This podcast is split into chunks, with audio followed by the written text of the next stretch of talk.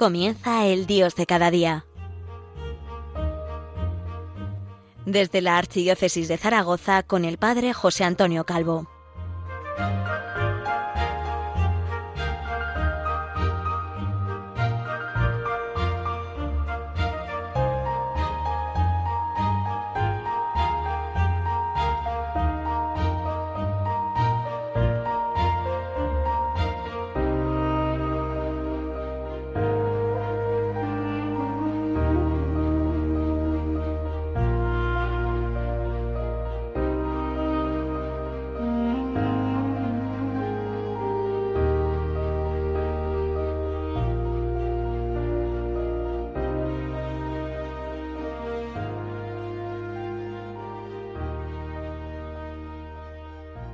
Muy buenos días desde Zaragoza, la diócesis, la ciudad de, del Pilar, una diócesis que está en los albores de la evangelización de, nuestro país, de, de Hispania, la actual España, y que de algún modo ha sido significado con la presencia de esa imagen inmaculada traída desde Éfeso hasta la Catedral Basílica del Pilar, donde Hace unas semanas comenzó su peregrinación particular hasta Santiago de Compostela, al sepulcro del apóstol, uniendo de este modo dos pilares del cristianismo identitario de, nuestra tierra.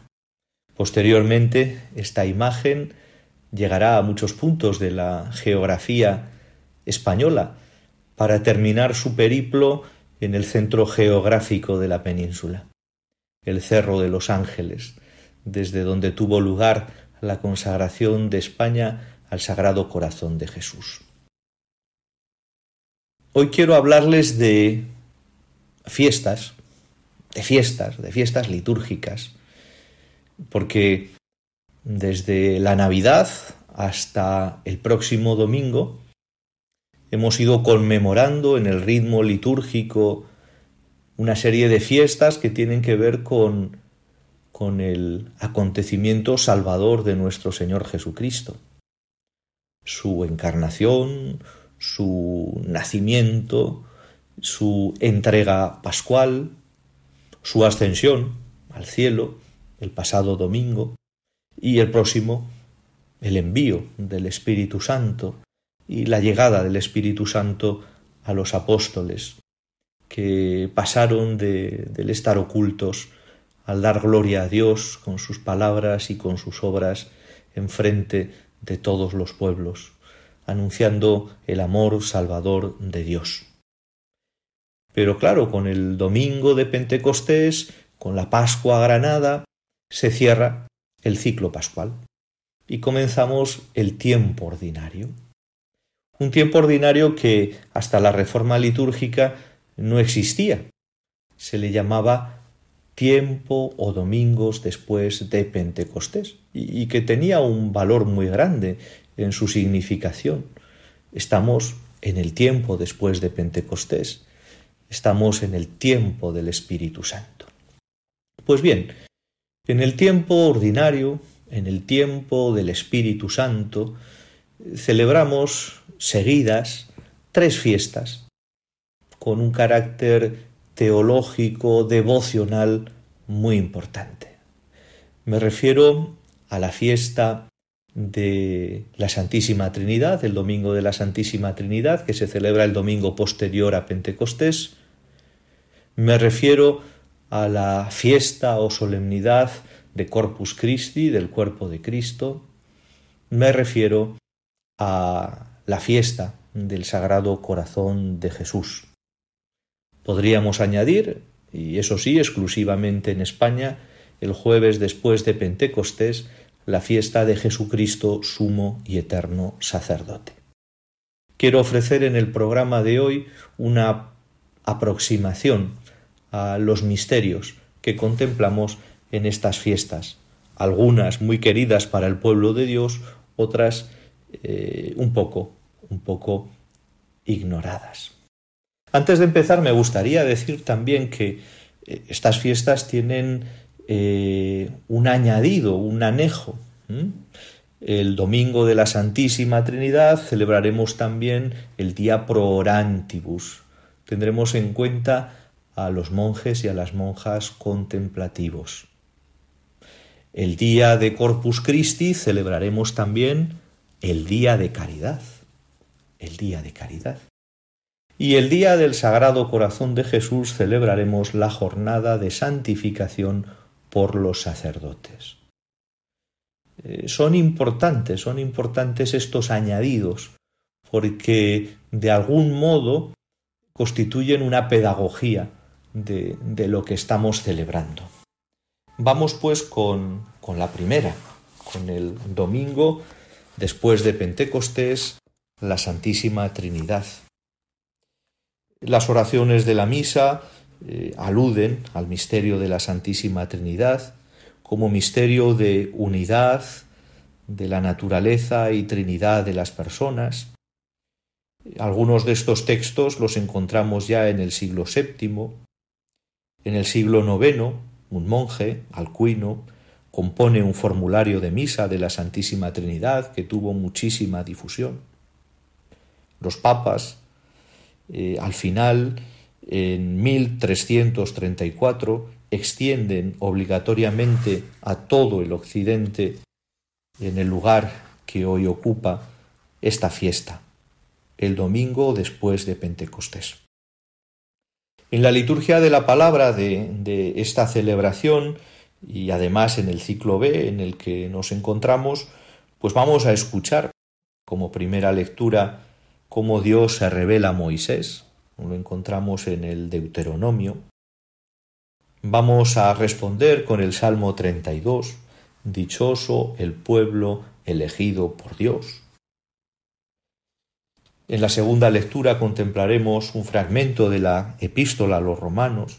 Hemos recibido el espíritu de hijos. Y como Evangelio escucharemos un fragmento del Evangelio según San Mateo el bautismo en nombre de la Trinidad, del Padre, del Hijo y del Espíritu Santo. Se trata de, a través de la celebración de la Eucaristía, meternos en el misterio trinitario, en su relación de intimidad y comunión.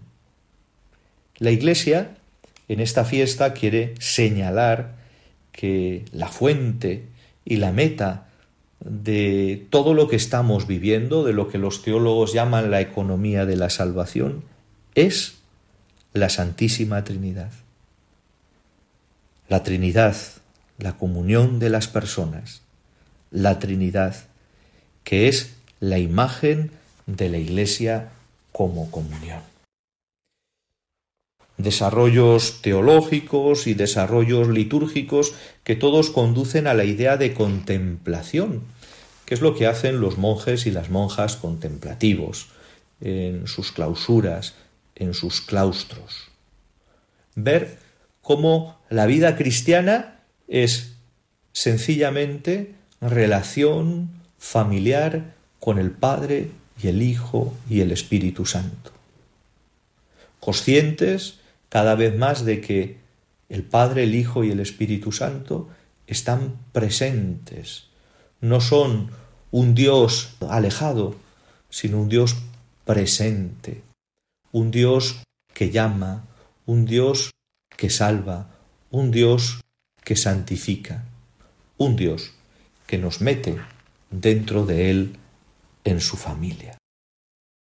Una fiesta maravillosa, yo siempre propongo, y seguramente lo he prometido en otras temporadas, en este programa El Dios de cada día, que, cada cristiano, cada parroquia, cada familia deberían tener un monasterio de referencia. Deberían tener adoptado un monasterio. ¿Por qué? Pues porque son pulmón de vida espiritual para toda la Iglesia, para todo cristiano. Porque de otra manera, será muy difícil que eh, surjan vocaciones para la vida monástica.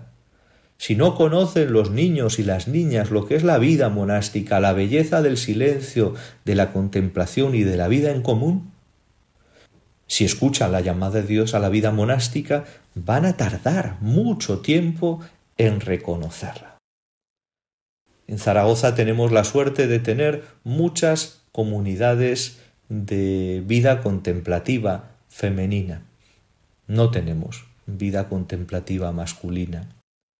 España es un lugar donde vayamos por donde vayamos encontraremos monasterios de clausura, de mujeres y de hombres, de las grandes órdenes eh, benedictinos y cistercienses y, de otras órdenes, carmelitas, clarisas, eh, capuchinas, agustinas. Vamos a encontrar, vamos a encontrar esos oasis que, que constituyen para cualquier cristiano un monasterio, un monasterio donde ser hospedado, donde participar con ellos, con ellas, en la celebración de los sacramentos y en la liturgia de las horas. Les invito a, a hacer un momento de silencio y a decir, Te adoro, Santísima Trinidad, te adoro, oh Padre, te adoro, oh Hijo, te adoro, oh Espíritu Santo.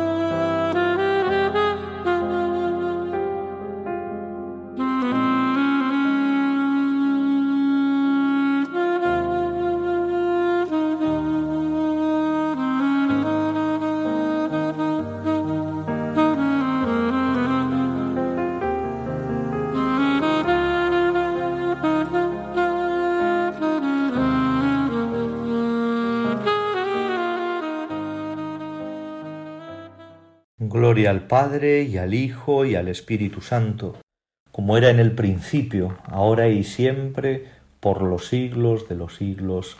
Amén.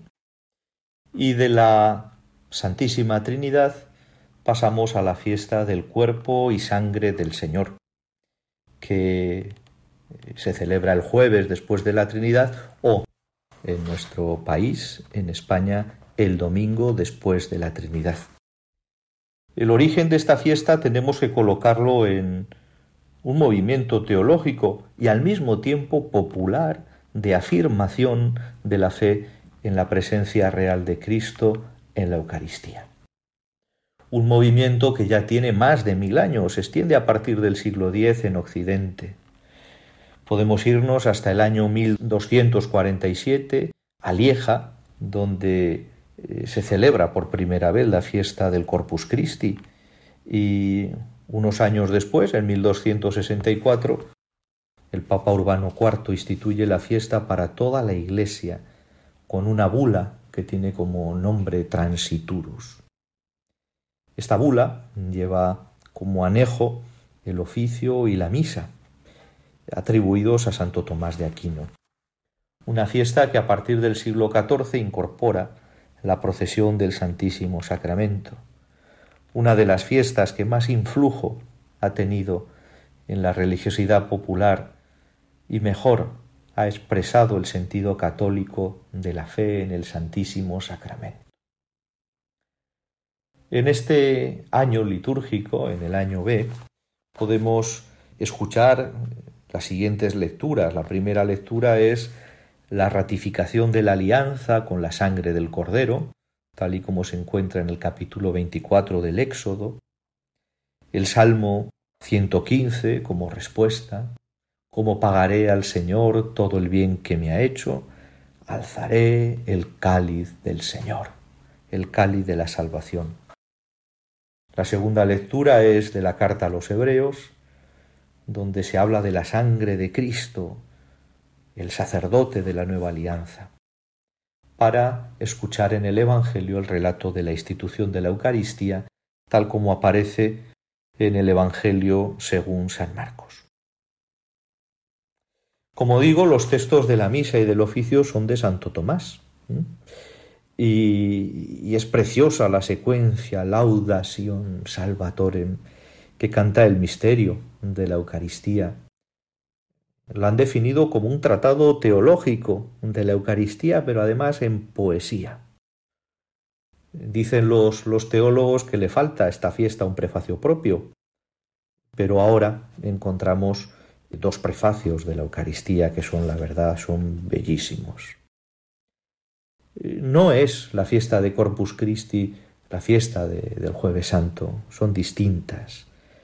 El jueves santo celebramos la institución de la Eucaristía en el contexto de, la Pascua, mientras que en la fiesta del Corpus Christi lo que conmemoramos o celebramos es el misterio de la presencia, del sacrificio, de la comunión, del sacerdocio de Cristo.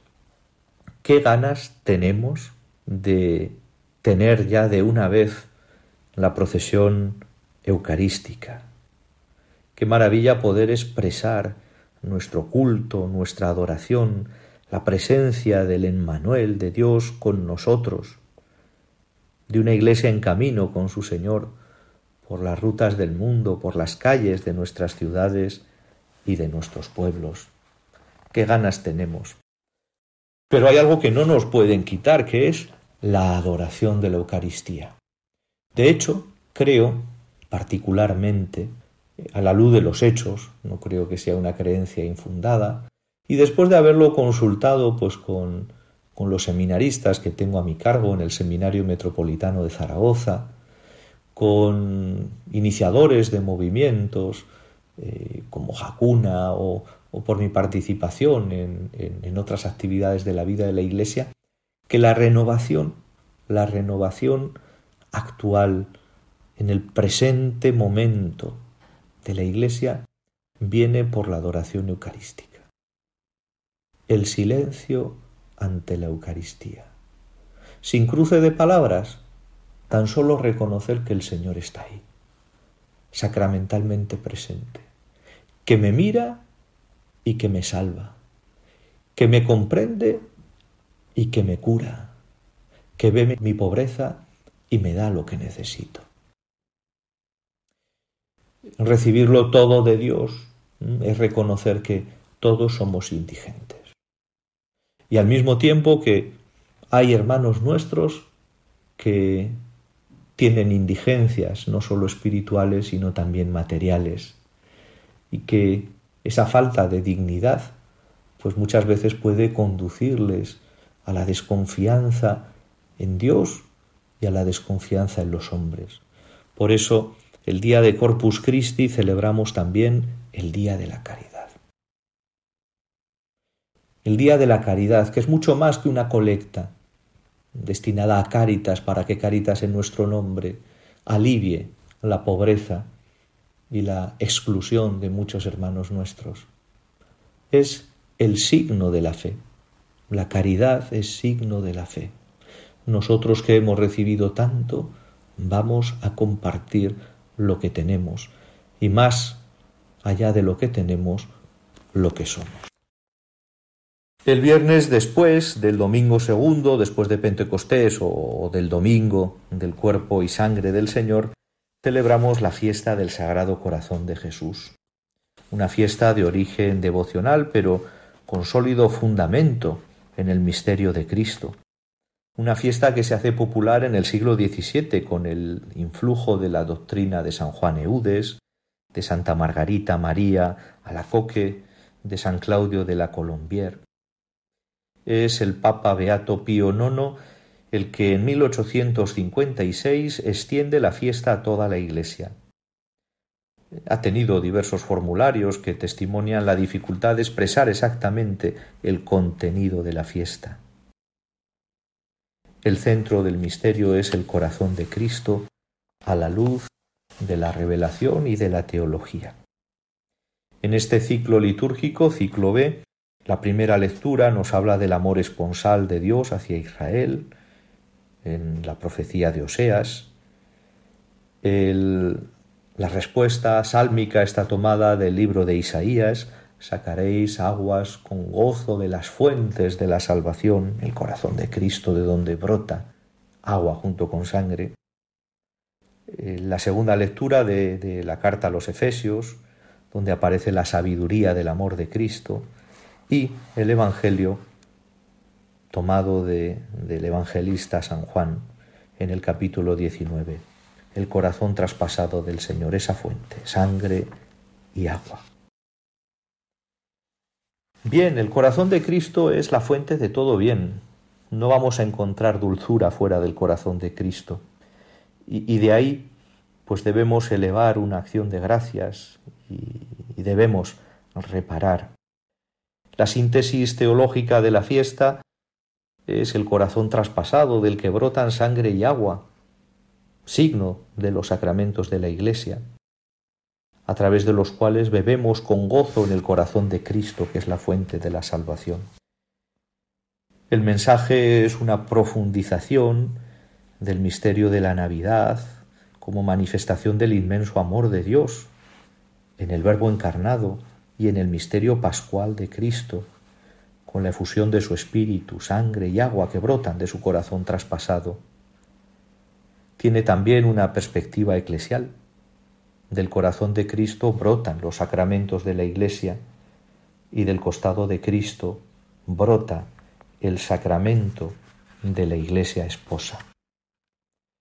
Celebramos en esta fiesta, solemnidad del corazón de Jesús, la jornada de santificación por los sacerdotes. Necesario, necesaria. Es necesario que los pastores sean sacerdotes del amor de Cristo, sacerdotes del corazón de Jesús, que sean sacerdotes que abran su corazón, que lo rompan en el servicio para la salvación de el pueblo que a ellos ha sido encomendado. Quiero terminar con una plegaria del siglo III que aparece en unos hechos apócrifos del apóstol Pedro, pero que que tiene, que tiene su sentido teológico y de fe profundo. Oh Jesús, Cordero Inmaculado, tú eres para mí Padre y Madre, amigo y hermano, tú eres el todo y todo está en mí, tú eres el que es y nada hay fuera de ti. Refugiaos también vosotros, hermanos, y cuando hayáis comprendido que sólo en Él está vuestra vida, se cumplirá en vosotros la promesa de poder gozar lo que ojo no ha visto, ni oído ha escuchado, ni el corazón del hombre ha podido imaginar. Concédenos, Señor, lo que has prometido. Gloria a ti hasta el final de los tiempos. En este programa he sido deudor de dos obras que me gustan particularmente. El año litúrgico de Pius Parch, publicado por la editorial Herder, y el libro El año litúrgico de Jesús Castellano, publicado por la Biblioteca Litúrgica del Centro de Pastoral Litúrgica de Barcelona. Termino con, con la constatación de que la espiritualidad propia de todo el pueblo de Dios es la espiritualidad litúrgica nos encontramos en la Eucaristía de cada día, nos encontramos en la Eucaristía de estas fiestas.